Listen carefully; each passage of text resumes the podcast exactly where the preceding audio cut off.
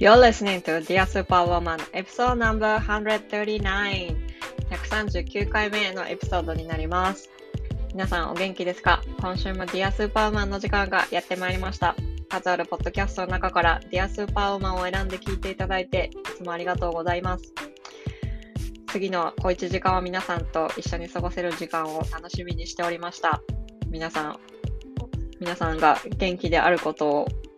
ニューヨークのロングアイランドから、こう、波動を出しつつお祈りしています。ね、初めての方は、初めてこちらを聞いてくださる方は、はじめまして。生理コーチ、そしてサイキックの今田真理子です。生理コーチもサイキックもね、まあちょっと馴染みのない言葉だと思うんですけど、生理コーチって多分私ぐらいしかいないと思うんですけどね。生理コーチっていうのはやっぱ生理の問題って表面化しているたった一つの問題でしかなくて、その下にいろんなこの問題でですね、問題と原因となることが重なって起きてることなんですよね。だからその根本の原因っていうのを探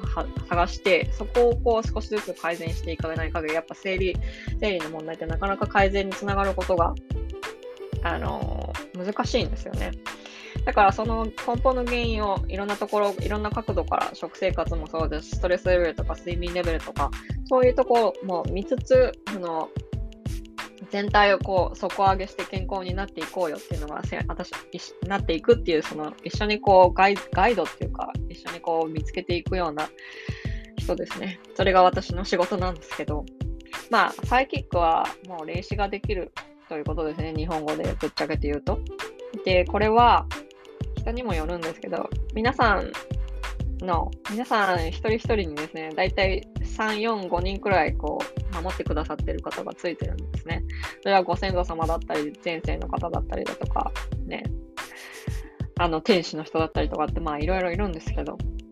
まあ大抵、あの、出てくるの、出て、私と交信してくださるのは、あの、ご先祖様だったりだとか、いろんな、こう、他のその前世の方だったりとかするんですけど、そういう人たちとお話しながら、あの、ご本人の方にこう必要なメッセージをこうお伝えするっていうのが私の仕事なんですね。で、今日もですね、今日昨日とクライアントさん、サイキックリーディングのクライアントさんもいたし、で、うんと、生理コーチのクライアントさんもあのいたんですけど、今日ね、まとめてまとめて結構な数の方をこう、とセッションをしたんですけど、まあ皆さん、すごい成長っぷりでした。素晴らしいというか、もう私もこちらももらい泣きしてですね、なんかこう涙涙で週末の朝を迎えるっていうところだったんですね。セッションの、セッション中もセッションの後も、なんかやっててよかったなって2つとも、うん、実感するような週末だったんですけど、皆さん、先週はどういう時間をお過ごしだったでしょうかでね、今日これを録音しているのが11月の13日なんですけども、まあ、米中間選挙がやっとなんとなく蹴りがついてよかったって思ってるよ、まあ、私が望む結果ではあったんですけども、よかったって思ってるところなんですけども、その、私がちょっと中水炎になったっていう2、3エピソード前で言ったと思うんですけど、それを通して分かったことがあったので、皆さんに今回この最初のエピソードでお伝えしたいと、最初のね、このイントロでお伝えしたいんですけど、私が一番言いたいのは、ここで言いたいのは、その体って基本的に食べたいものが分かっているっていうこと、体が好きな食べたいものっていうのが分かってるってことなんですよね。で、中水になって、そのやっぱりしばらくその消化機能、特に大腸の機能とかね、中水を、中水をとその盲腸を取ったわけですから、その中水が、あの、取ったとかね、あの、やっぱり大腸のこの消化機能は完全には復活してないので、やっぱお腹下すんですよ、どうしても。どんな時でも、その何を食べたとしても、やっぱこう、皆さんご食お食事中だったらすいません、ちょっと難便気味なんですよ。で、まあ、しょうがない。で、お腹が痛くなるとほどのなんかこう、お腹を下す時もあるんですね、やっぱり。で、まあ、しょうが、それはしょうがない。毎しょっちゅうではないし、少しずつ改善はしてきているので、全然あの心配することではないとは思うんですけど、ね、だからそれはそれでいいんですけど、で、それを通してなんかこう何が食べたいかなと思って、私なんかこういう風にこう病み上がりの時に、なんか炭水化物は食べるのやめようとか、緑の野菜をいっぱい食べようとか、そういうのは考えるのやめようと思ったんですよ。それも苦しいからね。で、苦しかったけど、逆になんかこう、もうと苦しいからあの好きなものを食べようって体がなんか今食べたいものを食べようと思ったんですよ。で、その中で 食べたいものって特にじゃあこれからちょっと言うんですけど、まずお米でしょ？お粥は食べたかった、ね。お粥と、なぜかもち米食べたかった。もち米、だからあのちまきですよね。日本でいうあのちまき、なんか干し椎茸とか入ってるあのちまき、ちま干し椎茸も食べたかったし、栗も食べたかったんですよね。で、あと人参もすごい食べたかったんですね。で、あとはですね、大根。大根とかね、冬瓜とか、大豆とか豆腐とか、すっごい食べたかったんですよ。ずーっと食べたかったんですね。だから食べたいものを食べようと思ってずっと食べてたんですけど、思議とその乳製品と小麦粉系とあの動物性タンパク質は全く食べたくなかったんで、ずっとこういうものをずっと食べてたんですよ。でね、そういうね、こういうものを食べながら、まやっぱお腹を下すときは下すんですけど、まあ、回数は減ってきたってさっきお伝えしましたよね。で、私なんかもうちょっとよく、よくしてみようと思って、なんかこの漢方のね、考え方で薬膳的に考えて、何を食べたら、なんかこう、お腹を壊し壊しにくくなるかなと思って、下痢、漢方、薬膳みたいな感じで、確かググったんですよね。で、そしたら、その下痢によく用いられる食材みたいな感じで載ってて、まあ、どういうふうに探してたどり着いたの、ウェブサイトにたどり着いたのか覚えてないんですけど、そしたら、そこに全部私がこの今食べたか食べたい、無償に食べたいと思っていた食べ物が全部入ってたんですよ。すごくない？体って何にもなんかそういう知識とかなくても食べたい時に、こういう風になんかこう、病み上がりの時っていうか、良くなりたい時に、食べたいもの分かるんだって思ったの。知ってるんだ、勝手に知ってるんだってすごい実感したんですよね。不思議なのが、このアメリカに住みつつも、アメリカの食べ物が一つも入ってないっていうね。和食が食べたいんですよ、なぜか。ねえ、だからなんかそれを見て、なんかこう、いろいろね、今なんかこう、分子栄養学だとか、それこそこの私が教えているホリスをね、教えたりとかシェアしている、知識としてシェアしているこのホリスティックヘルスだとか、こういうなんかこう、頭で考える、あれはこうだからこういいとか、サプリとかもね、なんかいろいろなこと、あ、何がいい、あれがいいっていろいろ言ってるけど、体はもともと知ってるんだって、すごい実感したんですよね、今回のことで。でだから多分私もこれからもちろん生理コーチとしてもうサイキックとしてもの仕事は続けていくんだけど多分なんかこの栄養的な栄養素はこうだからこうだからこういう風になりますよっていう細かい話はもうしないと思います。してもつまんないしでやってても辛くなるだけだからだからこれからなんかこう、もうちょっとシンプルに皆さんに、なんかもちろんそうやってその健康になるための最低限のルールってあるんですよ。それはどういうものかっていうと、やっぱり世界全体がやっぱ炭水化物過多なんですね。どの国でも。ほとんどの場合。やっぱりそのクッキーやパンとか、あの、ね、クッキー、パン、ケーキとか、甘いものとかっていうのは、砂糖とかっていうのはやっぱ肩なんですね。どの国でも。だからそこを抑える点、それをやっぱちょっと少なくして、タンパク質と脂質ですね、それを程よく増やしていき、その健康的、その繊維が入ってる、その自然な甘いものっていうのに少しずつ変えていこうよっていう、そういう最低限なルールはあるけれど、それ以降はね、で、やっぱその体が感じてることっていうのに、こう、敏感になればなるほど、あの、良くなっていくんですよ。私はそう思いました、今回。だからそれをなんかその体で感じることっていうのを少しずつ練習していきながら、その最低限のルールを学びつつ、一緒にこう健康、自分のその健康を底上げしていこうっていうことなんですよね。うん。なんかいい感じでまとまったでしょ？でね、なんかこう、クライアントさん、うん、ね、私、私のクライアントさんになんかもいろいろ言ってたんですけど、やっぱりね、体が元気になると行動範囲がめちゃくちゃ広がって、で、行動範囲が広がると、その人生の選択肢も増えて、で、人生の選択肢が増えると、あの、自分が行きたいっていう方向がすこ、なんかこう自然とつかめるようになっていらっしゃる方が多いんですよね。だからなんかもうそういうのを目撃すると、なんかもうやっててよかったと思うと同時に、やっぱ体が元気っていうことは大切なんだなって、なんか月並みな言い方ですけど、思いました。まあ、いずれ、あの、また生理コーチの、あの、クライアントさんも募集はすると思うんですけど、もうみんなさ、こう、情報とかさ、あれ、あれはこうだからこうだから他の人がやってるし、なんか私はもうそういうの伝えたくなくなってきちゃったから、基本的なことをだけお伝えして、あとはみんなで好き勝手やって、で、その時になんかこう、サポートが必要だったらその時に私が登場みたいな感じでいいんじゃないかなって、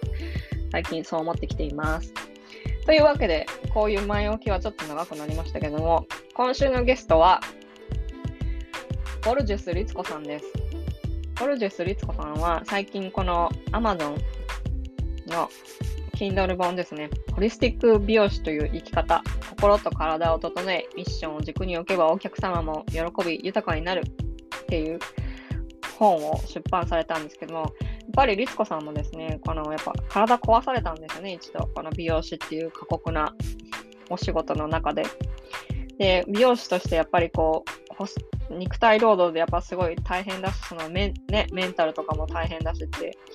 いろいろ、やっぱ美容師さんって大変なお仕事って見るだけでわかるじゃない？で、だけどやっぱ美容っていうね、その美容師っていうものが好きっていう人たちにどうやってその自分のやりたいことに向かいつつ、心も体もなんかこう、健康に保っていくかっていうことをですね、書いた本なんですけど、その本についてはご本人から最後の方で説明があるので、ぜひですね、で、で、リツコさんのこの本に書くに至るまでの、その、なんていうのかな、人生みたいなことを聞きつつ、どうしてこの本を出されたのかっていうこととかもね、聞いていますので、ぜひご本人の口からですね、どういう、どういうふうに、この自分の好きなことを体を壊さず、心も心も壊さずにやっ続けていくかっていうヒントをですね、ご本人のリツコさんの口から聞いてみてください。とってもインスパイリングなお話です。ではでは、楽しんでください。Enjoy the episode! 今日はですね、あの、ニューヨーク、ニューヨーカーでですね、いろいろ繋がってはいたけど、実はこうやって差しでね、インタビューするのも初めてというホリスティック美容師の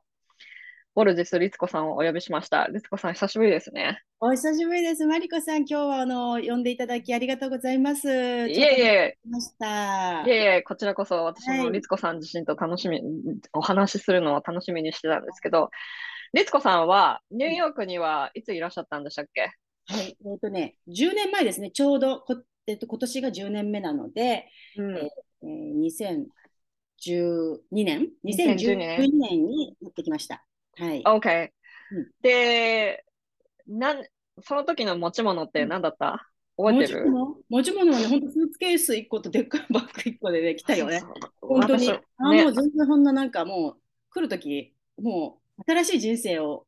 スタートもう一回させるってリセットできたので、うん、う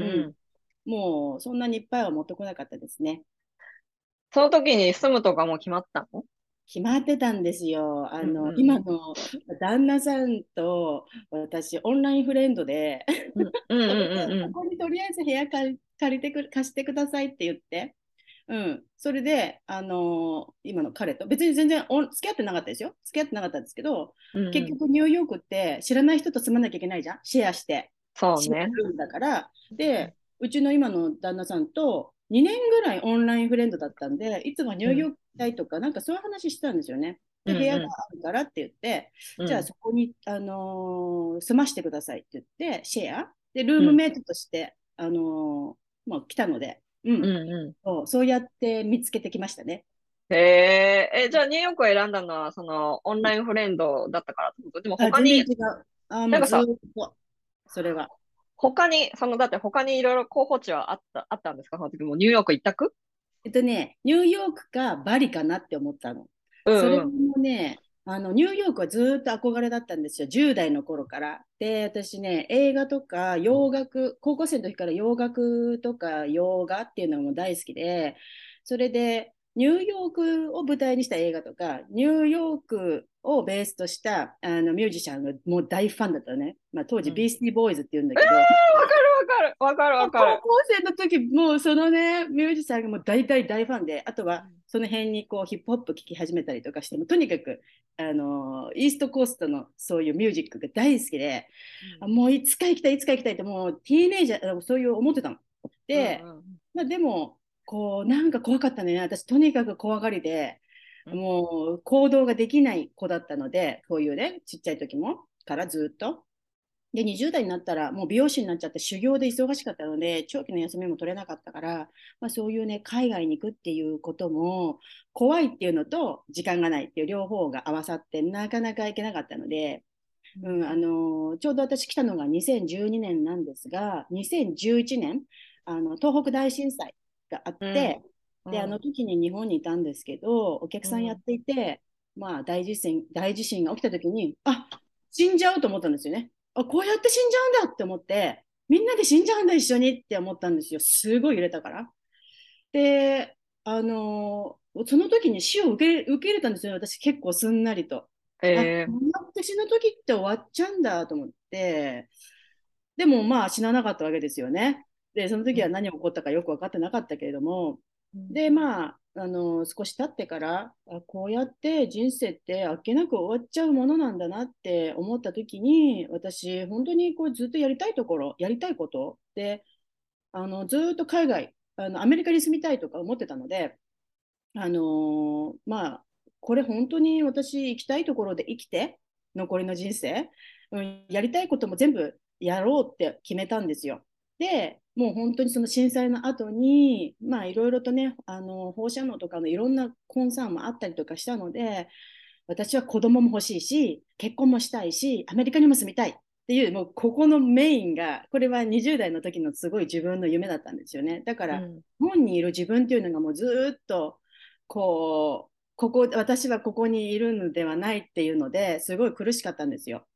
えー、どういうとこが苦しかったの？いやー、なんかね、やっぱりこう、あ、なんか自分がここにいるべきじゃないっていう、こう、なんだ、なんだろうね、感じがするっていうのは、私、友達もいっぱいいたし、普通に職場も楽しかったし、同僚もすごい仲良くて、いつも何でも恵まれてはいたんですけれども、なんかやっぱここじゃないって、あのー、思っていて、で、それかな？うん。そう。Okay. まあ思い切って、震災の後にもう行くぞって決めて、その時に今まで一番私がエキサイト、もう楽しくてしょうがなかった場所ってどこだろうって考えた時に、ニューヨークはね、結局研修旅行でちょっとだけ行ったことあったんですよ。かうん、あの20代の後半にあの機会があって連れて行ってもらえて、うん、でもうその時忘れられなくて、もう楽しくて楽しくて、もう10代の時から行きたかった場所だったから、うんうん、楽しくて、であのここに今度戻ってくるときは旅行じゃなくって絶対にニューヨーカーとしてあのしか帰ってきたくないと思ったんですよね。だから、えー、20代後半にニューヨーク初めて研修旅行で来てでそこから35歳の間には1回もニューヨーク来なかったんですよ。嫌だから旅行者で行くのは嫌だと思ったんですよ好きすぎて。うんニューヨーカーになりたいと思って、それでまあ震災があったんで、それがで、それが私を後押しした感じですよね。今だみたいな。今、ニューヨーカーになれて。なるほどね。そう。そのけ研修、研修の時は何何をしてて楽しかったんですか？研修はね、もう街にもう、もうすべてですよね。街の雰囲気と、もう、もう寝たくないっていうぐらい楽しくて、人、人の、人とかもすごい、あのフレンドリーで、うんうん、全然違うって。私結構あのフレンドリーな方なんでね日本でもね、うん、あの知らない人でも話したりとかっていうタイプなんですけど日本ってそうじゃないじゃないですか。やっぱりこうすごいシャイだったりとか、なかなかこううまく仲良く。ちょっと関西行くと全然違いますけどね。私、うん、関東なんでちょっと、あの違違ったしニューヨーク来てあの楽しい人との交流も楽しいしエネルギーもすごいし、うんうん、あやっぱりアートとかねミュージックが大好きなのでうんうん、そういうことにも毎日毎日感動して、うん、うん、あのそういう、まあ、美容のね研修できたんですが、まあ、どっちかというと、まあ、町町にね、うん、うん、私は本当に感化されて、まあ、絶対戻ってきたいって思ったわけですよね。うん、街のエネルギーすごいよね、ニューヨークって。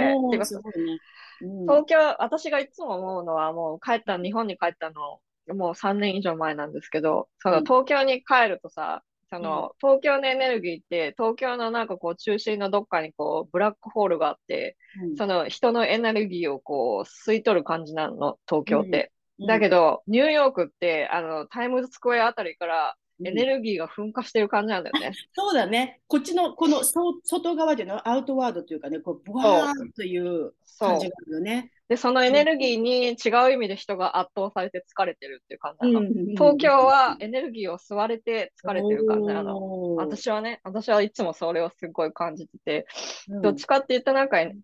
なんかこの、ニューヨークは、この、人、人と、なんかこう、何やってももうど、何やっても何でもありみたいな、うん、そのエネルギーがやっぱり私もすごい好きだった、や私も。うん。ね、で、で、震災で、そのやっぱりその、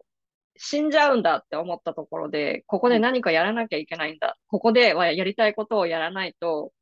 こうやってあっけなく死んじゃうんだっていうふうに思ったっていうのが、やっぱその、うん、ニューヨークに来た原動力の一つだったでしょ？うん、で、そこでバリを選ばなかったのはなんで？そう、やっぱね、考えてね、バリもすっごい良かったんですよ。感動して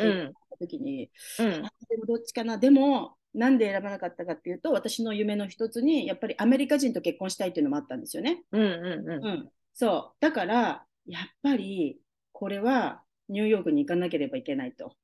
うん、うん、そう、アメリカに行かなきゃいけないって思って、それでアメリカを選びましたね。うん。うん。で、その当時のその今の旦那さんとは結婚するつもりはあったのか、ない、全然ない。本当に来ても、なん話が趣味が合うので、うんうん、それで仲良かっただけだからで来たら、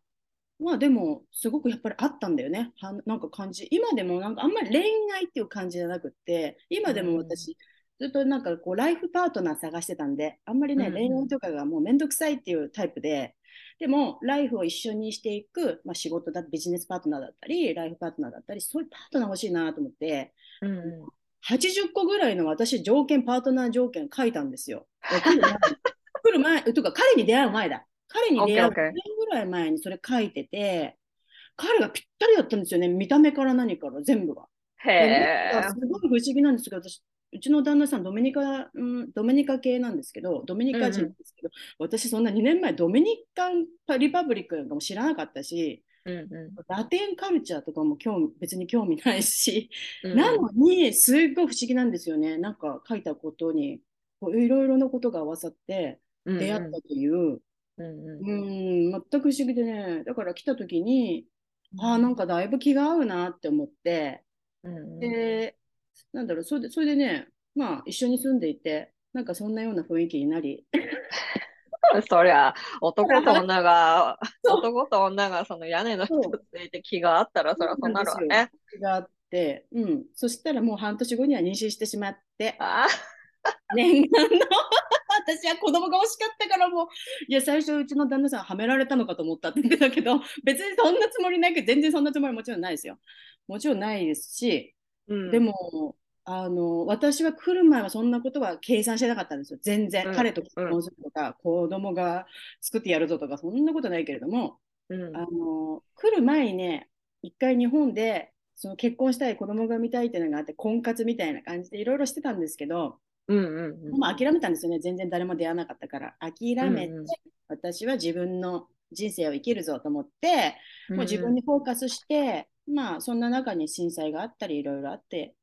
やってきたので、うん、ある意味ね、諦めてきたんですよ、もう結婚とか子供っていうのを。もうこれはいつかどうにかするなるしかないって、もう自分ではコントロールできないって諦めてやってきたら、うちの旦那さんとそういう仲になって子供もできたんですよね。うん。その、もともとそのニューヨークのその研修の時に憧れてきてた来て憧れ憧れてたって思って、で、研修の時に来てすごい楽しかったって言ったでしょ、うん、で、その前に海外に出たくって、やっぱりなんかこう、ここに日本には自分はいたいちゃいけないっていうふうに思ったってい、いたらつまらないっていうふうに言ってたじゃない、うんうんうん、で、そこでやっぱりなんかその、ここに自分がいたらなんかダメだって思った理由として多分仕事があったと思う。仕事が多分ウェイトが大きいと思うんですけど、うんうん、その時もうすでに美容師だったんですよね。はい、美容師です。もう私ずっと美容師しかしたことなくて。OK。で、美容師ってもともとなんで美容師になりたかったのもともと美容師になりたいと思ったのはメイキャップアーティストになりたいと思ったんですよ。高校1年の時に。うん、で当時、うんうん、あの読んでた愛読していた「オリーブ」っていう雑誌があって。ああ読んでた読んでた。そう。そのねメイキャップがもうすごくすごいかっこかっこいいというかもうすごく素敵であ、うん、こういう風なメイキャップができるアーティストになりたいなって思った時にその憧れのメイキャップアーティストさんが皆さんね美容師さんだったんですよ。で美容室所属のメイキャップアーティストの人が多くてじゃあメイキャップアーティストになるには美容学校行かなきゃいけないんだっていうことが分かって、でそこからねあの週末はあのバイトしたりして美容室でバイトしたりしてでもう専門学校行くって決めて、美容専門学校に行ったと。なんかそんな感じですよ。だから最初ね、ヘアスタイリストになろうと思ってなかったんですよ。髪の毛。そのメイキャップアーティストからそのヘアスタイリストに、まあ、なるっていうところは、そのまあ学校とかそういうのもあるかと思うんだけど、そのメイキャップアーティストについての、なんかそっちの方に、そっちも勉強するっていう道もあったけど、結局はその美容師としてがの方が面白かったの？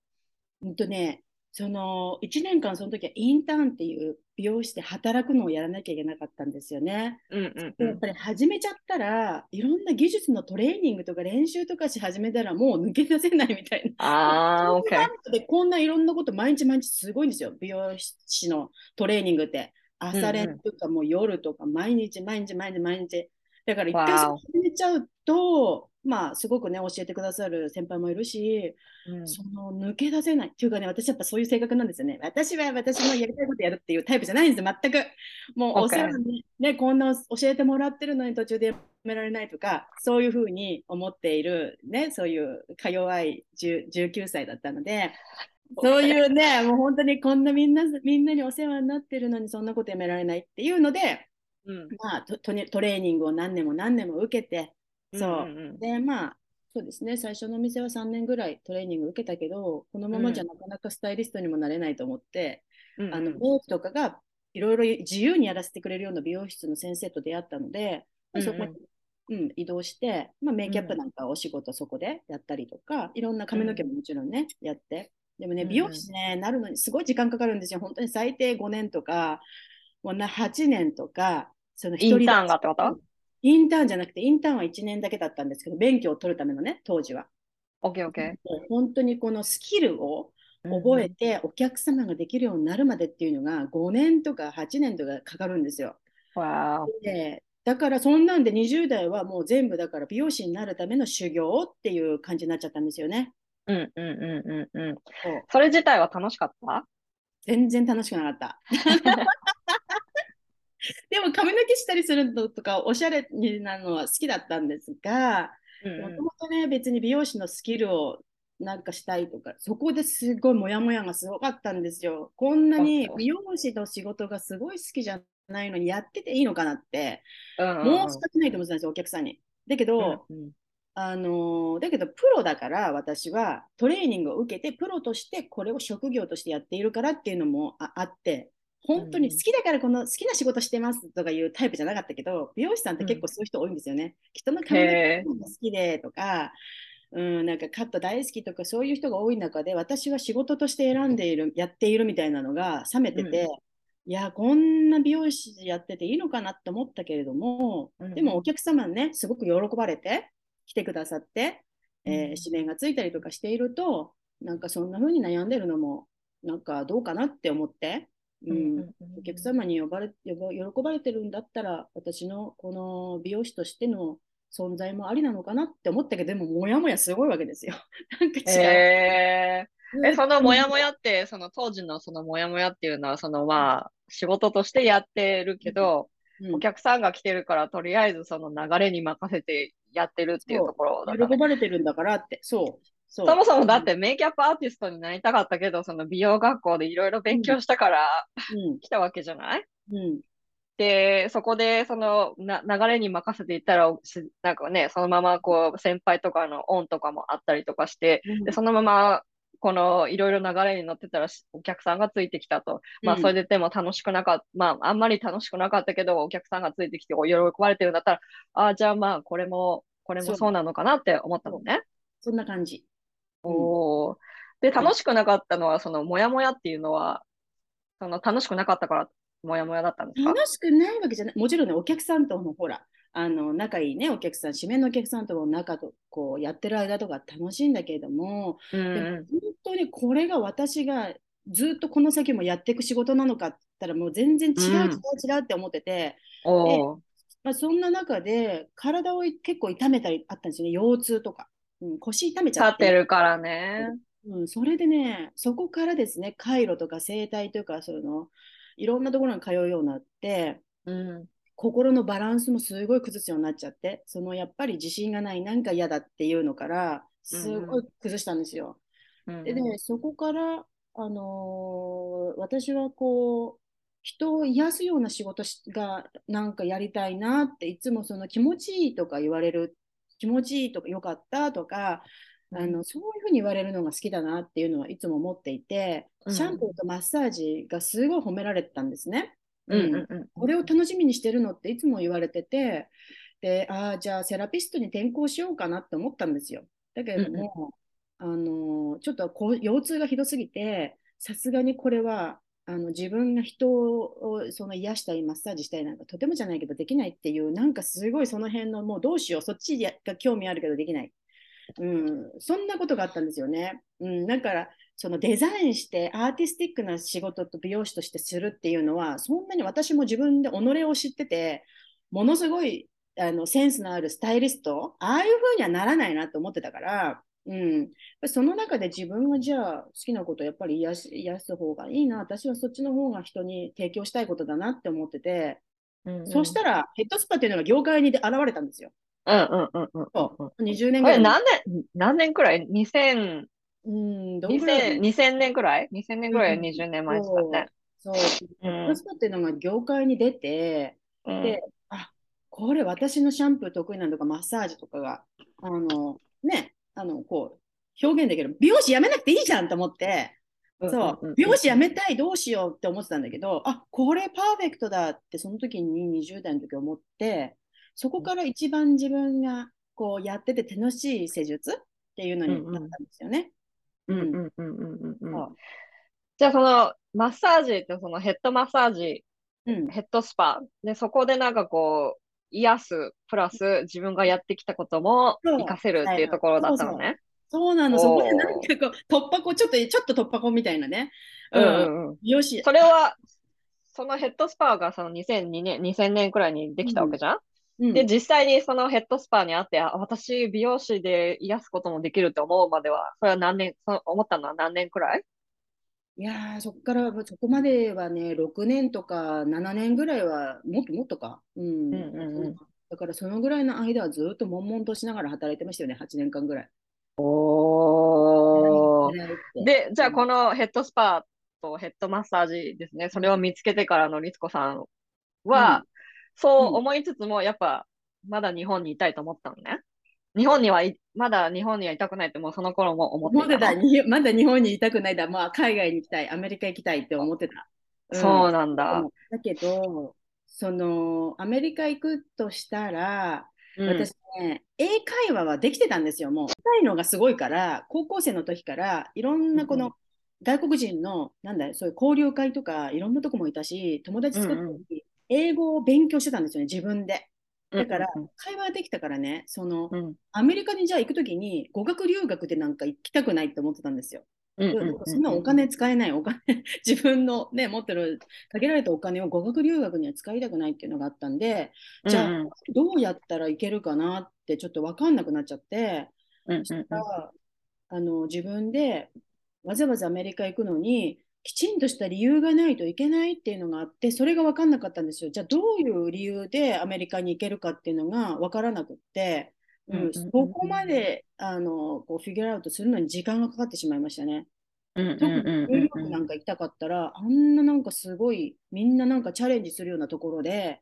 何にも別に目的なくアメリカに行きたいから来ましたみたいなのだと、あ、もう絶対にや,、やっていけないだろうって私なんかすごく思ってたんで、うん何かを自分でミッションというか、これを達成しに行くとか、このために行くっていうのをクリアにしなきゃいけなかったんですよ。でもそれが全然分からなかった、20代の時。うんうんうんうん20代うんで、そこのその2006年でね、ヘッドスパに会って、で、その2012年にニューヨークに来たわけじゃん。で、その中でそう、いろいろそのやり方を模索来て何か理由、大きな理由を持ちながら、その、来たかったわけです。それを模索してる間だったわけじゃん？2006年から2012年の間？この間、その自分を模索するためにどんなことやったんですか？そのやり方とか？やり方っていうかね、模索、模索というか、とにかく体がひどくなっちゃったんですよね。Oh, no. 夢とかどうのも、まあ、ありましたけど、夢をかんこうやりたいっていうのを考えれば考えるほど結構やっぱりメンタルがかなりやられてしまってで、うん、なんか特にこう、えー、彼氏とかもいなかったしで友達もみんな結婚してっちゃって結構こう一人行動も多くなってたんですよね。で自分の居場所がもう分からなくなってしまった、うん、でなんかこういつも一人で興味のあることしてはいたんですけども30歳ぐらいの時に、うん、なんか急に開き直ったんですよね。開き直って、であとな、なんだろう、私はね、その時にすごくこうあ自分の中で開き直りアウェイクニングって言ってるんですけど、なんかあの時もう、そんな心配するのやめて、やりたいこと全部やってやろうと思って、もう30歳で、日本って30歳になると、なんかおばさん扱いみたいな感じ、当時ね、そんな感じだったんで、誰にな何を私がやろうとも、別に誰も気にしやしないから、何でもやってやれと思って、そういう気持ちになったんですよ。20代の時は人の人のなんかどう思われるかがやっぱりものすごく親がどう思うかとか何言われるかとかあのなんかやっぱり人と比べたりとか友達と比べたり、うん、そういうことがすごい多かったんだけど30からはその開き直りが始まってでプラスそのじゃあいずれ私はアメリカに住むのにこんなに体調が悪い。メンタルもやばいしそんで腰も痛いからこれ結構不安だったんですよ。こんな状態であのいろんな治療家の方にねお世話になってたんでカイロプラクターだとかトレーナーとか、うん、でその人たちがいなかったら私生きていけないこの状態でと思ったんですよね。でどうしようって、それじゃあ海外行けないと思ったんですよ、うん、向こうでそういう信頼できる治療家の人に会える保証もないしって思った時に30歳の時に自分で自分を癒す術を身につけなきゃと思ったんですよ。いずれ海外出るでそれが結構ターニングポイントで30歳の時に。で、たまたまですね、霊気ヒーリングっていうものを見つけて、それもね、あのー、なんだっけな、ビジョンボードをね、その時作ったんですよ。夢の、なんかこう、作るのに、宝地図っていうのに出会って、そしたらその宝地図っていうのをあのやられている望月さんっていう方が、霊気ヒーリングをすごくね、あのやられてるおあの方だったんですね。で、あ、これだと思って、なんか自分で癒せる、なんか手の、なんかヒーリングだってで、それまで私全然そういうヒーリングとか全く分からなかったんですけど、これだってなんか思って、もうすぐ取りに、それをね、アチューメント受けに行って、霊気ヒーリングを学んで、そこから自分にずっとプラクティス始めたんですよ。自分を癒す。うん、うん、で、その辺からね、結構世の中もスピリチュアルブームみたいなものが起きていて、うんうん、あの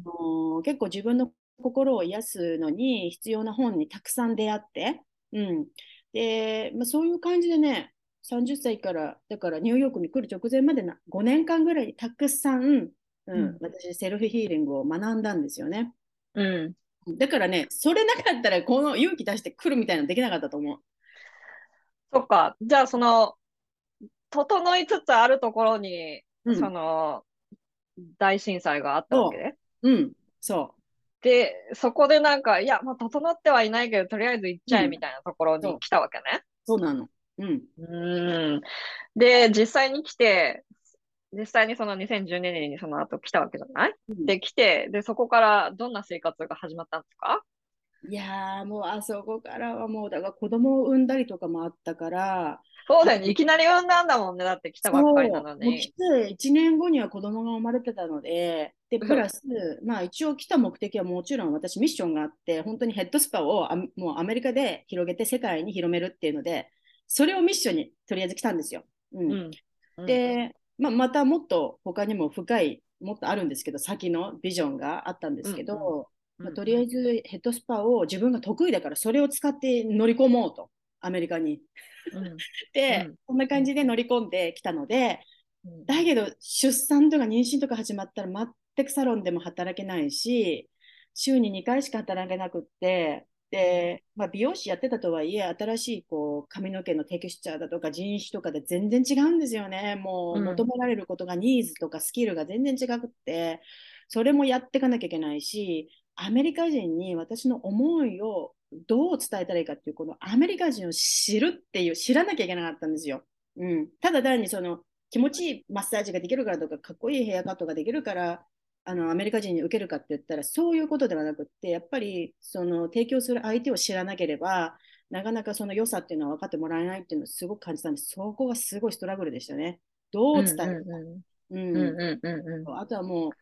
産後うつにもなっちゃったんで、もうもう大変でした。もう体もボロボロボロだわ。うん、メンタルも結構その産後うつで結構やられて。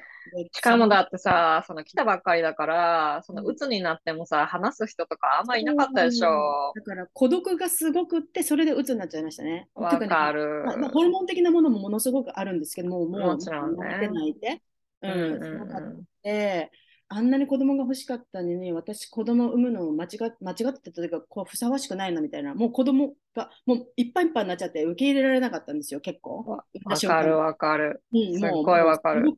こう結構トラウマ的な experience で出産が、もう、うん、もう、あの失神しそうになってあの怖かったんですよね、うん、で4年間ぐらい出産がトラウマになってしまってしょぼかったの、うん、だからちょっとその辺の本当にどう自分が子育て切り抜けたかもう分かんないぐらいなんですが、だけど、うん、そういうことがありまして、孤独は人生で一番すごい孤独を感じた瞬間でした、あの時は。わかる。なんかさ、うん、やっぱ私の留学時代もそうだったんですけど、うん、あの、来てばっかりの時って孤独になるんだよね。うん、で、さらにしかもさ、妊娠したりとかしてたら、自分の体が思うように動かないからさ、うん、その、動けないから外にも出られないんだよね。で、私も同じ状況で、もう私も本当に英語が全然、てかその、え、もういきなりその学校に行ったからさ、もう本当にその編入だった普通の大学にその語学学校とかじゃなくて編入したからさ、うん、普通の大学に編入したからもう英語は全然わかんないの。で、最初の授業でさ、じゃあ、明日、明日、来週の授業までに教科書半分読んできてくださいみたいなさ、ちょっと待ってみたいな、私、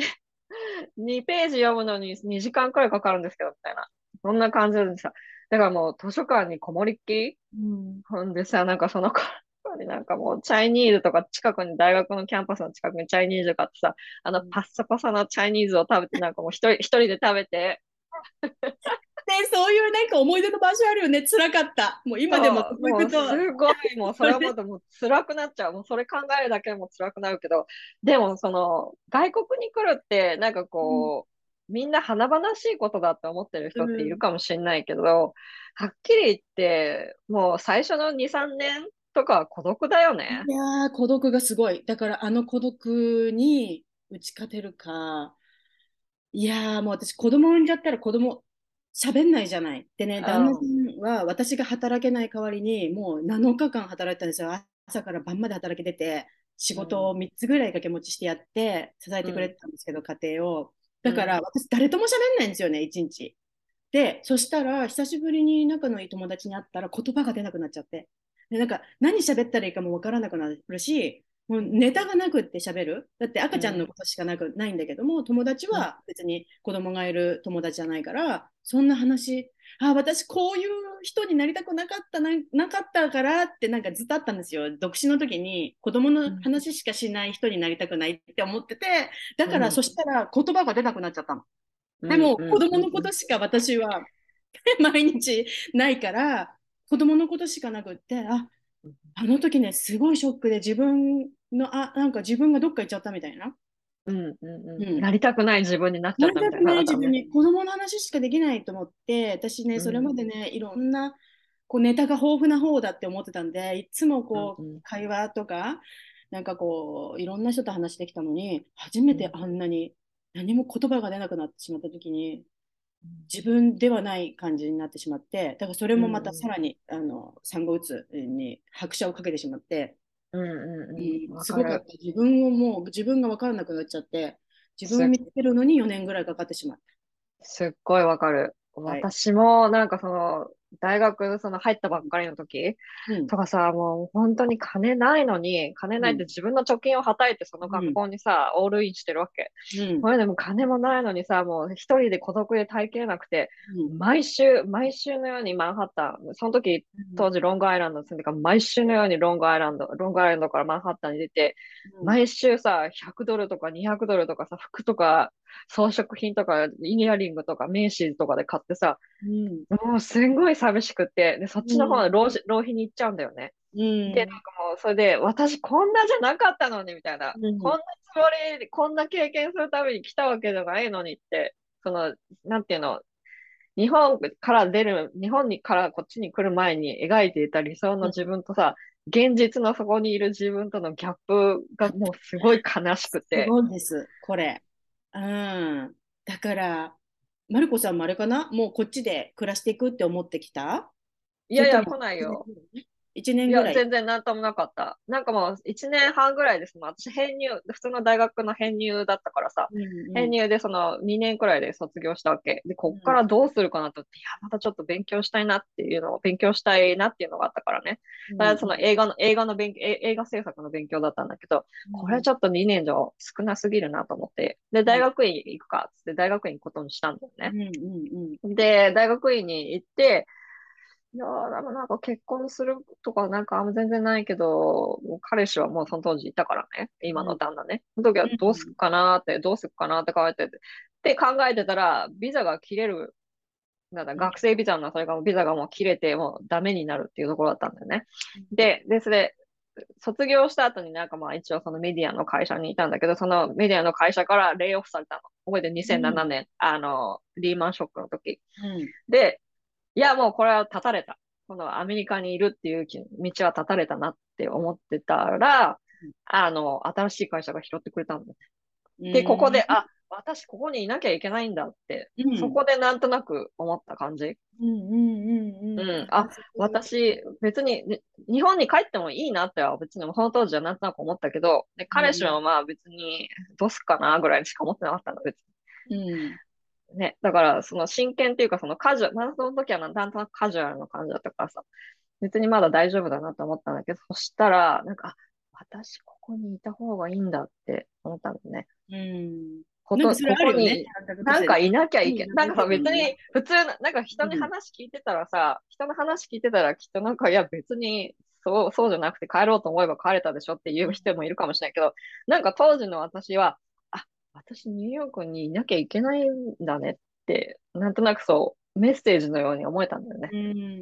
うん、うん。なんか元からすごいこうニューヨークに住み着いてやるっていう気持ちで来たわけじゃないよ。よね。ね、うん、なんかそんな長くいるつもりありませんでしたって言って20年とか30年いるから 結構いるから先輩で。うん、本当に本当にそ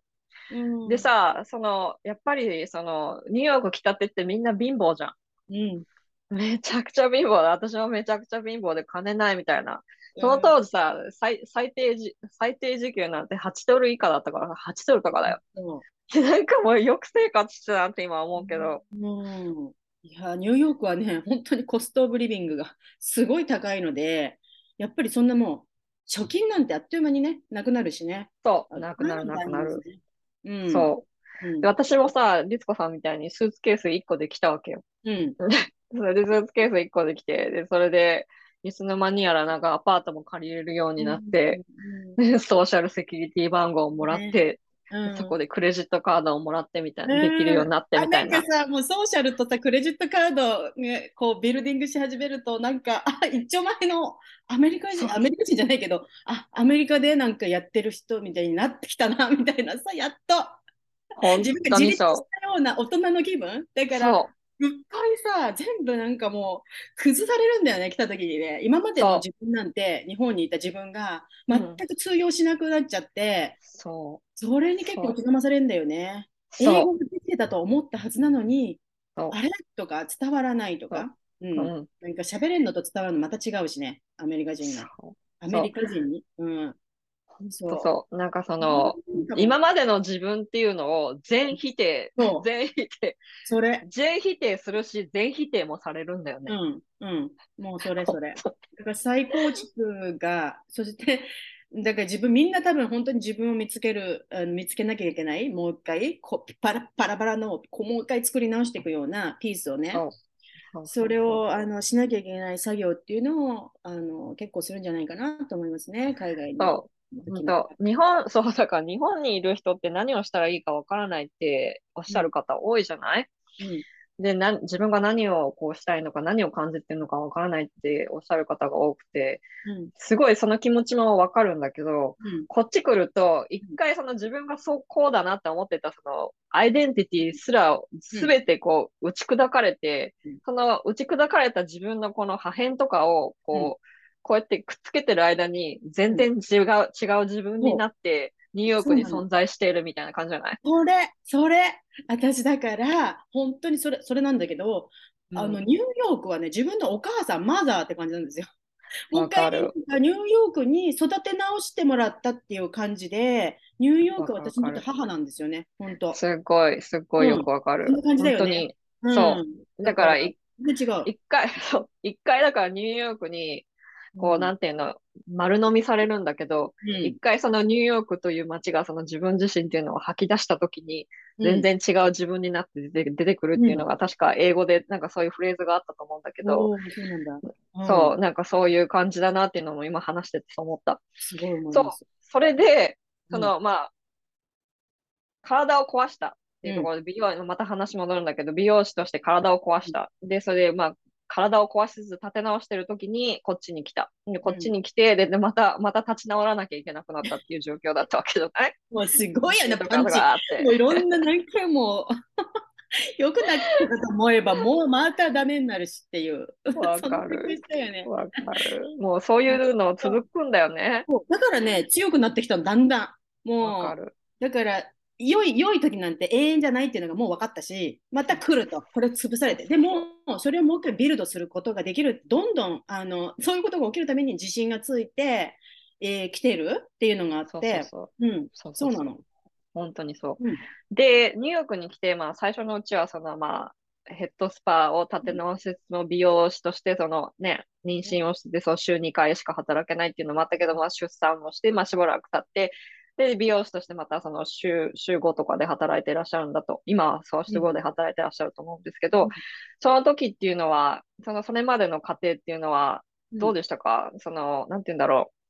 働き方が変わってきたとか、うん、そういうのはいろいろありますか？日本の働、アメリカのね、美容院で働くのと、日本の美容院として働くのと、ね、いろいろ違うと思うんですけど、そこら辺を聞いてもいいですか、そうだね。あのー、その娘が4歳になった時に、ちょっとこれは私、子供とずっとつきっきりがもうきついと、子供も成長してきたから、お母さんとだけいるのも、ちょっとね、成長的にもう、私は役が足りないなと思ったんで、うん、私は働きに出て、もうちょっと娘は他の子供たちと交流できるようにっていうふうに、あのー、して、働きに出始めたんですが、やっぱりそこからね、日本と違うあの感じっていうと、やっぱり自分のこの私の、私という一美容師だから、美容師で働いてる一人のエンプロイじゃなくて、私というやっぱりこう、ものをもうちょっとこう美容師として高めていかなきゃいけないなって、ブランド力とかいうね、そういうものを。で、あのそう思ったんで、でそう言ってる風な時にですね、あのー、素晴らしい opportunity をもらって、私がヘッドスパ、ヘッドスパ、ヘッドスパってずっと言ってるから、まあ、大きなあの企業さんと、えー、からお話をいただいて、えー、コンベンション、あのー、アメリカ全土で行われるコンベンション美、美容のね、そういうところで、えー、ヘッドスパのデモンストレーションするお仕事っていうのをいただいたんですよね。で、これ、これやっときたと思って、あの時は本当に感動的でしたよね。うん、だからそこから、あのやっと来たヘッドスパ広めっていうか、もう全然そのヘッドスパやってたってその間もお客さん全然できないんですよ、ヘッドスパのお客さんなんて。だから結局、うん、ヘッドスパ広めたいって言っても、ヘアカットとかヘアカラーをあの提供していることがほとんどだったんで、やっとね、そういう仕事がフリーランスとして、まあ、あのいただけて、やり始めて、数年、の一緒にその企業さんとやってたんですよね。トレーニングしに行ったりとか、うん、ヘッドスパの。うん。そこでなんかその、なんて言うんだろう、ヘッドスパのそのオポチュニティっていうかね、そのその企業、大きな企業の人とそのヘッドスパをこう広めるっていうのであったと思うんですけど、で、そこからだって今はなんか2ヶ月ぐらいぐらいまで先までその予約が埋まっててっていう感じになってると思うんですけど、そこからどうやってビルドアップしてきたの？もうね、これはね、本当にね、運、運という、運っていうか、ある日、いきなり運が開けたんですよ。私ね、これ、よく、こういうのなんか、よく、なんていうのかな、言うかもしれないけど、頑張ってる人は神様見てるじゃないけれども、その全くお金もならないし、ヘッドスパって何みたいなアメリカ人知らないし、興味もないんですよ。それを私がしつこくヘッドスパどうやって広げられるか、ヘッドスパ、ヘッドスパって5年ぐらいずっと言って、アメリカ来てから、やって、でね、あの、結局ね、サロンが、最初に働いたサロンが閉まっちゃったんですよ。もう辞めると、撤退するって言われて、オーナーに。で、で、なくなるっていうふうになって、で、その時に、じゃあどうしよう、まあでもその時もいいチャンスだと思って、なんかオーガニックサロンとか、なんかそういうとこないかなって思ってて、でも、私、そのヘッドスパ用の専用のチェアでデモンストレーションをね、そういうコンベンションでやってたんだけども、自分の実際のサロンではそれがなかったから、うん、私絶対にそれでやりたいと。1年後そのチェアで私もできてるように、個室でできてるようにしたいってもう強く自分で願ったら、1年後にそういう、そういう風な新しいサロンがオープンしたんですよ。それでその企業さんから紹介で、あ、あそこにあのアッパーウエストサイドに新しいサロンがオープンするんですけど、個室があって、そこにそのチェアがあって、なんだけど、ヘッドスパやる人がまだいないんですよ。律子さんが ってるんですよ。そうで、もうすぐ、そのオーナーさんに話に会って、もうすぐ決まって、そこで話す。で、全部ね、ヘッドスパのこと任されて、うん、メニューから全部もう全てのこと任されてあのやれることになってもうそこに移動したんですよね1年後に。でそれで始めてから、まだでも、そのサロン自体も新しいサロンで、まあ、スタートして、えー、だけど看板を作ろうって私言って、看板作ったんですよね。ヘッドスパがどういうものか、うん、もうヘッドスパ知らないからみんな。だからどういうものなのかという看板を写真で、写真なんか撮って、あのサロンの前に置いといたら、たまたま、えー、NBC のトゥデイショーのあのスタッフが通りかかって、なんか近所にお母さんが来たらしいんですよ。で、お母さんの前に、なんかなんか来て、看板見て、あ、なんかこれ面白そうと思ったみたいで、で、連絡くれたんです、サロンに。で、このスキャルプケアについて、あの、なんか撮影して作りたいと、動画を。うん、インタビューしたいって言われたんですよ。それが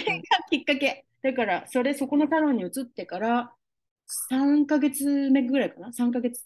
したら、フレーションの人から、それで全国放送で、あのヘッドスパ私がインタビュー喋ってやってる動画っていうのが YouTube とかにもアップしてもうそっから世界中からお客さんやってきちゃったんですよ。わだからそれって本当にいきなりもうそこまでは観光鳥で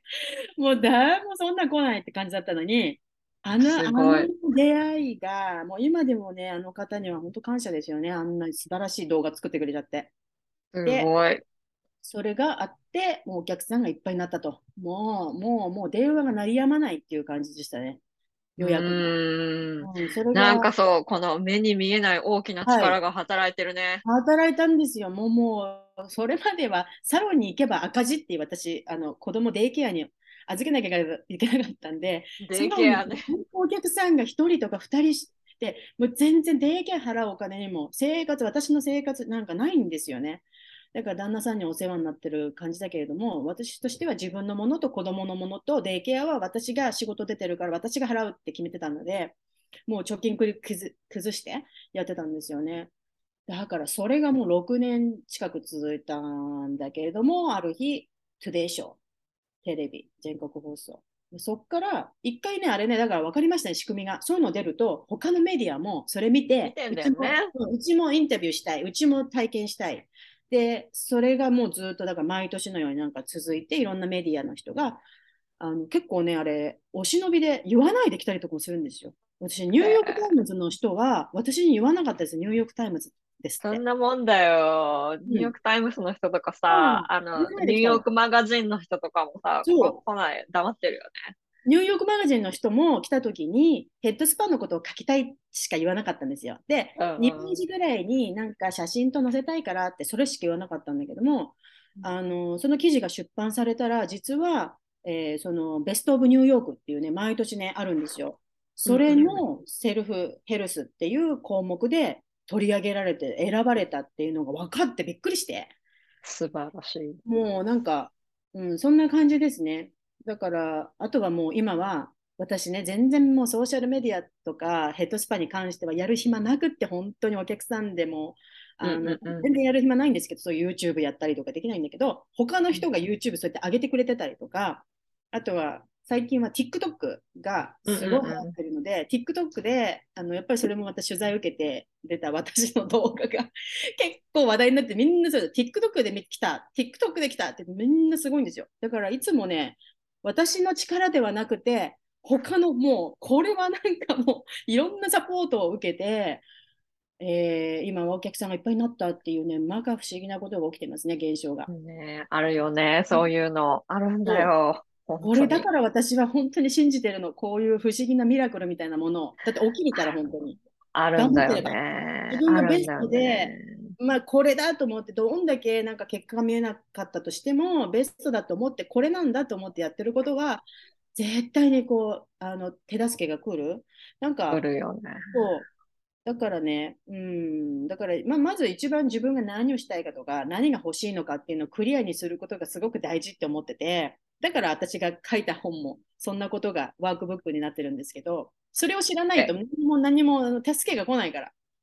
なるほどね。うん、その、なんかこう、さっき私が言ったことで、その日本にいる美容師の方って、その毎日長時間労働で、うん、そのそういうなんかこう自分が何をやりたいのか、自分が何、自分にとって何が重要なのかっていうのが、うん、やっぱり長時間労働だとそういうのを考える暇すらないんだと思うの。そう。それで体壊すじゃん？リスコさんも腰痛めたっておっしゃってたし、それで体壊しても、一体自分は何をやったらいいのかわからないっていうところで、うん、多分、リツコさんがそういう人方たちのために、その今本を書かれたんだと思うんだよね。はい、全くそうです。うんうん。うん、で、本はその、私が読んだところによって、やっぱりその、一つずつこの一生ごとにこの自分が何をやりたいのかっていうのを少しずつこうクリアにしていくところだったと思うんだけど、うん、まず自分が何をやりたいのかっていうところと、自分は何が得意で自分が何、自分が何を大切にしていきたいのかっていう、この3つがやっぱりこの、うん、この本の中のこの肝かなと思ったんですけど、そう？そうです。なんか美容師とか、うんうん、まあこれ美容師に限らずね、ものすごい忙しく仕事してる方って、仕事ってさ、一日のうちのほとんどの大半の時間をあの取るわけじゃない？だから、うん、そうすると、仕事そのものが人生みたいに考えちゃってるんだけども、あのー、私はね、やっぱりウェルネスっていうくくりで考えると、仕事っていうのはやっぱりその一つでしかないんだよね、やっぱね、人生のね。なので、うん、あのもうちょっとこう全体的を見てもらいたいなと思って、あの本を書きました。うん、なので、じゃあ人生の中で一体何が欲しいのか、どういうふうなこと、どういうふうに生きたいのかっていうことを最初にあのすることで、なんか結構ね、何の仕事したらいいか分かんないっていうことで悩む人が多いんですよ。なんか美容師は違うんだけども、じゃあ何の仕事ならできるの？私は。なんかあれじゃない、これじゃないって、すごいうちのスタッフもそうなんですけど、みんなそういうことで悩んでるんですよね。だけど、何を、何の仕事やるかじゃなくって、そうじゃなくて、どんな人生が生きたいのかで、その仕事っていうのはもうなんか手段でしかないから、あの、うん、自分のね、まあ、できることを使ってやっていく。うん、ね、もしくは、なんかこう人にサーブする。あの、それだけでしかないから、まずは自分がどういう人生生きたいのかをあのクリアにしてみたらって言うんだけどみんなやっぱり毎日の忙しさにかまけてそしてそれしかできないと思っちゃってるからもうずっと美容師やってきたから私はもうこれしかできないと思ってるからなんかこう、うん、ラップされちゃってるんだよね考え方が。うん、なんで一回ね、こうちょっとオープンにもっと広くこう見てほしいなって思っていろんな可能性が実はあるんじゃないって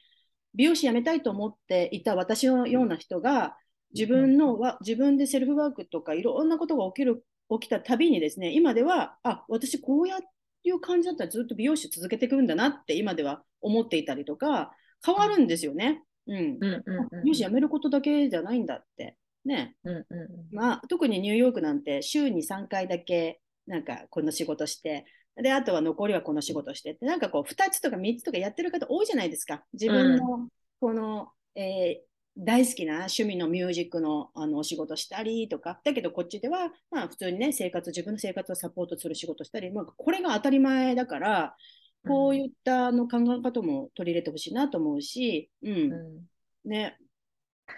その、長時間働いてて、その体力が残ってなくて、うん、自分が何か、何かをやりたいっていう、その、考える暇も体力もエネルギーもないっていう人たちはね、うん、で、まあ、この本を取ってほしいんだと思うんだけど、その、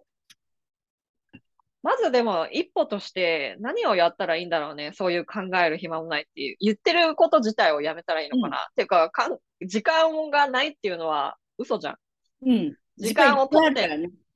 時間を、時間を取ってないだけじゃん。うん。そうなの。まずはね、暇な時間を作ることから始めてくださいと思思います、私。うん。うんうん、そう。それと同時にさやっぱその体に不調があったりとかするとさそういう気力も起こんないじゃない、うん。うん、だからなんかその順番としてはさ私はいつもその体力が回復してからいろいろやろうよっていうところだと思うんですけど、そ、ね,、れについてはどう、いやすごいそう思います。あのまず体がどっか痛みがあったりとか疲れてたりとか、うん、あのする状態って本当にメンタルにすごい影響するしメンタルが正常じゃないとき、どどんなそんな夢のことを描こうなんて、とてもじゃないけどできないじゃないですか。そんな未来の考えはできないから、うん、まずは休む。この休むっていうことを自分に許可して、働かなくたって大丈夫なん、働か 大丈夫なんじゃっていうか、別に休んでもいいんだというね、もし、うん、これがあのお子さんいない方でも結構ね、8連勤とかね、やる美容師さん多いんですよ。独身の人に。もう独身の人とかは、もう8連勤では7連勤して、で、休日出勤とかもお客さんがなんか来たいって言うからしちゃってとか、なんかそういうことの、私してたんですね、日本にいた時ね。そういうことしちゃうんですよね。別に独り身だから空いてるしって言ってやっちゃうんですよ。でそうじゃなくて、空いてるから仕事をしていいのではなくて、そこは自分できちんとね、休む時間っていうのもきちんとそれ必要だから、必ず取ってくださいと。まずは休んで、体を癒して、ね、疲労感がなくなってくるとメンタルがもう自然的に良くなってくるんで、本当に。これ、だから、これがホリスティックなコネクションなんでね、体とメンタル、もうね、両方ですよね。メンタルがおかしいなと思ったら、やっぱり体の方チェックした方がいいですよね。なんかどっかインフラメーションというか炎症が起きてたり、なんかあると思うから、やっぱり眠り、睡眠が足りてないんだとか、あ、うん、食べているものがね、栄養が足りてなかったなとか、そういうことがどっちからも見ることができるので、うん、あのー、やっぱ体をまずは癒すこと、うん、あのすごくそれ大事ですね。うん、本当にそう。うん、その体、体が資本だから、はい、っていうか、体が動かないと仕事できないからね。うん、そうなの。仕事、そう、仕事のための体じゃないんだよね。そうだよ、全然そうじゃないです。全然違います。間違っちゃうんでね、そこがね。うん。そう。間違っちゃう、そう。で、現実問題としてやっぱりさ、その、長時間働かないと、その、うん、なんていうの、その、やっていけないっていう人たちとかもいるじゃん。うん、で、そういう人たちは、どうしたらいいのかねってたまに考えたりとかするんだけど、うんうんうんうん、でも休むことを教える人ってあんまいないんだよね。こういうなんか自己啓発系の人たちで。うん、はっきり言って休むのって戦略の一つじゃん。うん、すごい一つ。本当に。じゃない。でも戦略じゃない人、戦略として考えてる人いないんだよね、あんまりね。うん。うん、で、それは、ね、うん、純粋に、やっぱりいいお給料がもらえるところを、まず、じゃあそっちに移動しようって そう思いますね。とりあえず生きていくために必要な、その最低限のえ収入がきちんとそのいっぱいやってお金もらうんじゃなくって、ね、普通のじょ普通のぐらいで働いて、えー、ちゃんとベースのお金がもらえるぐらいの職場をまず移動すること。だからブラック企業みたいなところ、とりあえずそこから抜け出ようっていう、うん、まずそれかな。うん、ちょっとそこがね、結構美容師とかお客さん商売だと、ここから移動すると、あ、お客さんに迷惑かかる。それも結構あるんですが、だけれども、まあ、そこはお客さんに、あのまあ、伝えてね、これはでもね、しょうがないの。お客さんっていうのは常に、毎年毎年入れ替わるし、何らかの理由で。うん、で、ついてきてくれる方はそのままお店も移動してくれるんだけども、でも、ついてくれる来てくれるパーセンテージって30%ぐらいだったりとかっていう、あの低いんですよ。低いんだけれども、まあ、そういうお客様大事にして、また新しいところでビルディングしていくと、そういうふうにしてしてあのやっていかないと、あのー、大変ですよね。いつまでたってもやってお金稼ぐだと、もうそれはもう体ついていかない。うん、うんそこってさ、やっぱり美容師さんたちなりの境界線ってあるじゃん。うん。うん。だからその多分その境界線っていうことの境界線の引き方も多分なんかこの本を読んだらなんかわかるかなって、うん、なんとなくこう全体像の中の戦略の一つとして入ってるなって思ったんだよね。律子さんの中でやっぱりそら、その美容師でね、その線引きっていうのが難しかったと思うから、その7連勤とか8連勤とかやってたところもあったと思うんですけど、うん、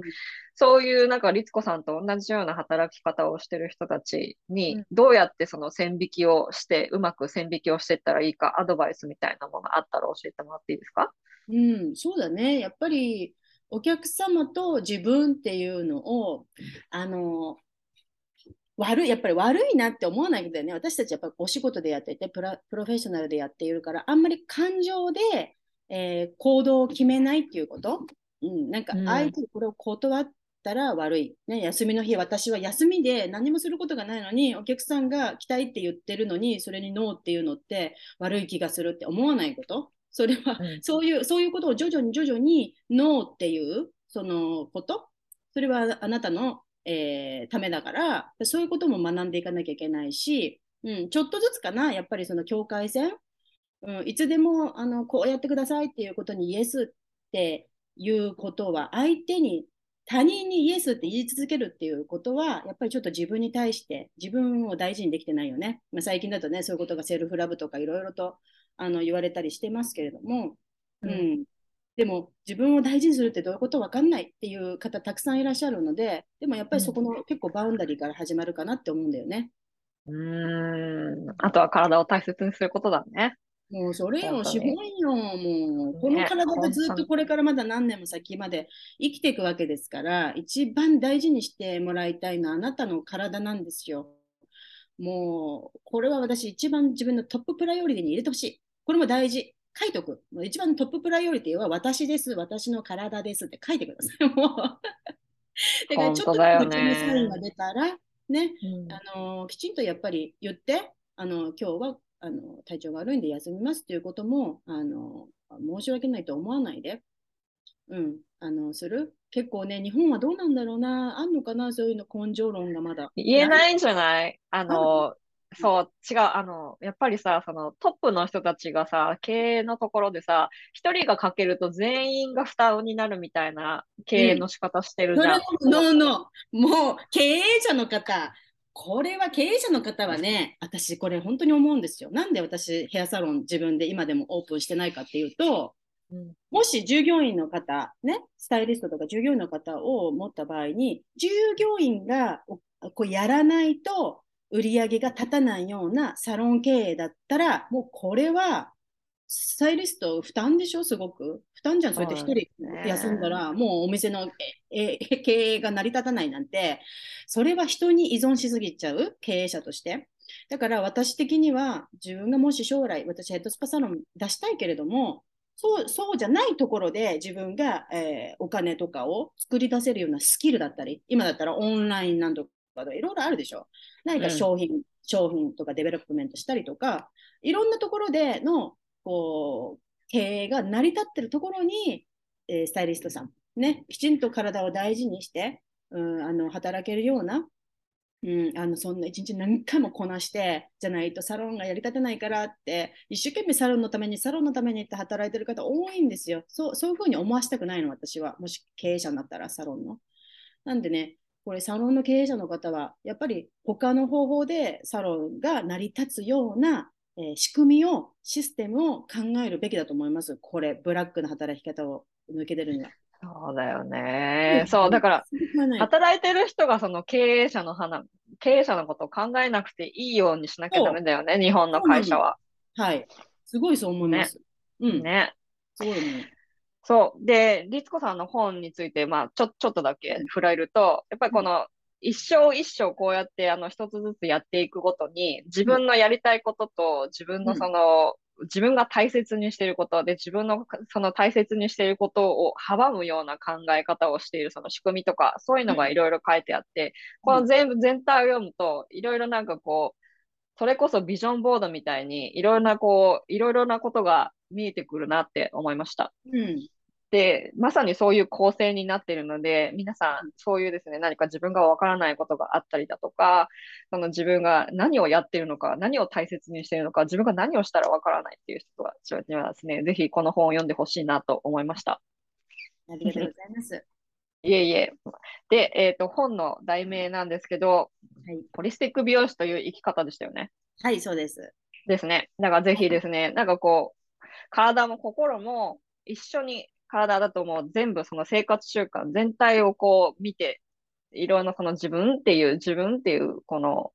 さらにこう自分の人生をさらに良くして、自分、今ももちろんいいんだろうけど、それに不満があるんだったら、さらにそれからステップアップして何をより明確にしていったらいいのかわかるっていうですね、本なので、うん、ぜひぜひ読んでください、皆さん。で、これ、アマゾン、アマゾンで、日本のアマゾンでもう売ってるし、アメリカのアマ日本のアマゾンで買った方がいいのかなと思ったんですけど、うん、日本のアマゾンで売ってます、売ってるし、リツコ・ボルジェスってやったら、うん、検索したらすぐ出てくるので、ぜひぜひお買い求めください。何かリツコさんから一言ありますか？ありがとうございます。うん、あの、本当に美容師、私は美容師なんでね、こう、もう 40, 40代になって、いつもね、やっぱり、今度はこの後の私たちの美容美容業界をね、なんかサポートしたいなっていう思いで、あのすごくいつもいるんですよ。なんか自分がどうのっていうよりもね、やっぱり育成とかそういうことにすごく興味があって、やっぱりあの時誰にも相談できる人がなくって、本当にね、なんかあんまり私、先輩、良い先輩とか、なんかこう教えてくれるね、良いって技術は教えてくれるけど、その人生のこととか、いろんなそういう悩みを言える先輩には出会わなかったんですよね。あとメンター的な人とか大人の人に出会わなくて、いつも自分でなんか考えるしかなかったんですよ。これはずっとニューヨーク来てからもそうだったし、ああ、私はメンターみたいな人、なんか教えてくれる人、生き方を教えてくれる人が欲しいって思ってて、いなかったから、こうやって本を書きました。なんか本がメンターみたいになんかなるといいかなって悩んでる人。うん、うん、あのなんでね、あの美容師に限らずにあのちょっとこうこれからの人生本当は何やりたいかわからないっていう方にはあの手に取っていただきたい本になっていますので、はい。ぜひぜひ、あの、うまくまとまった、律子さんがうまくまとまってくれたところで終わりにしたいと思いますが。はい、ありがとうございます。律子さん、どうもありがとうございました、今日は。はい、ありがとうございました。ではでは。はい。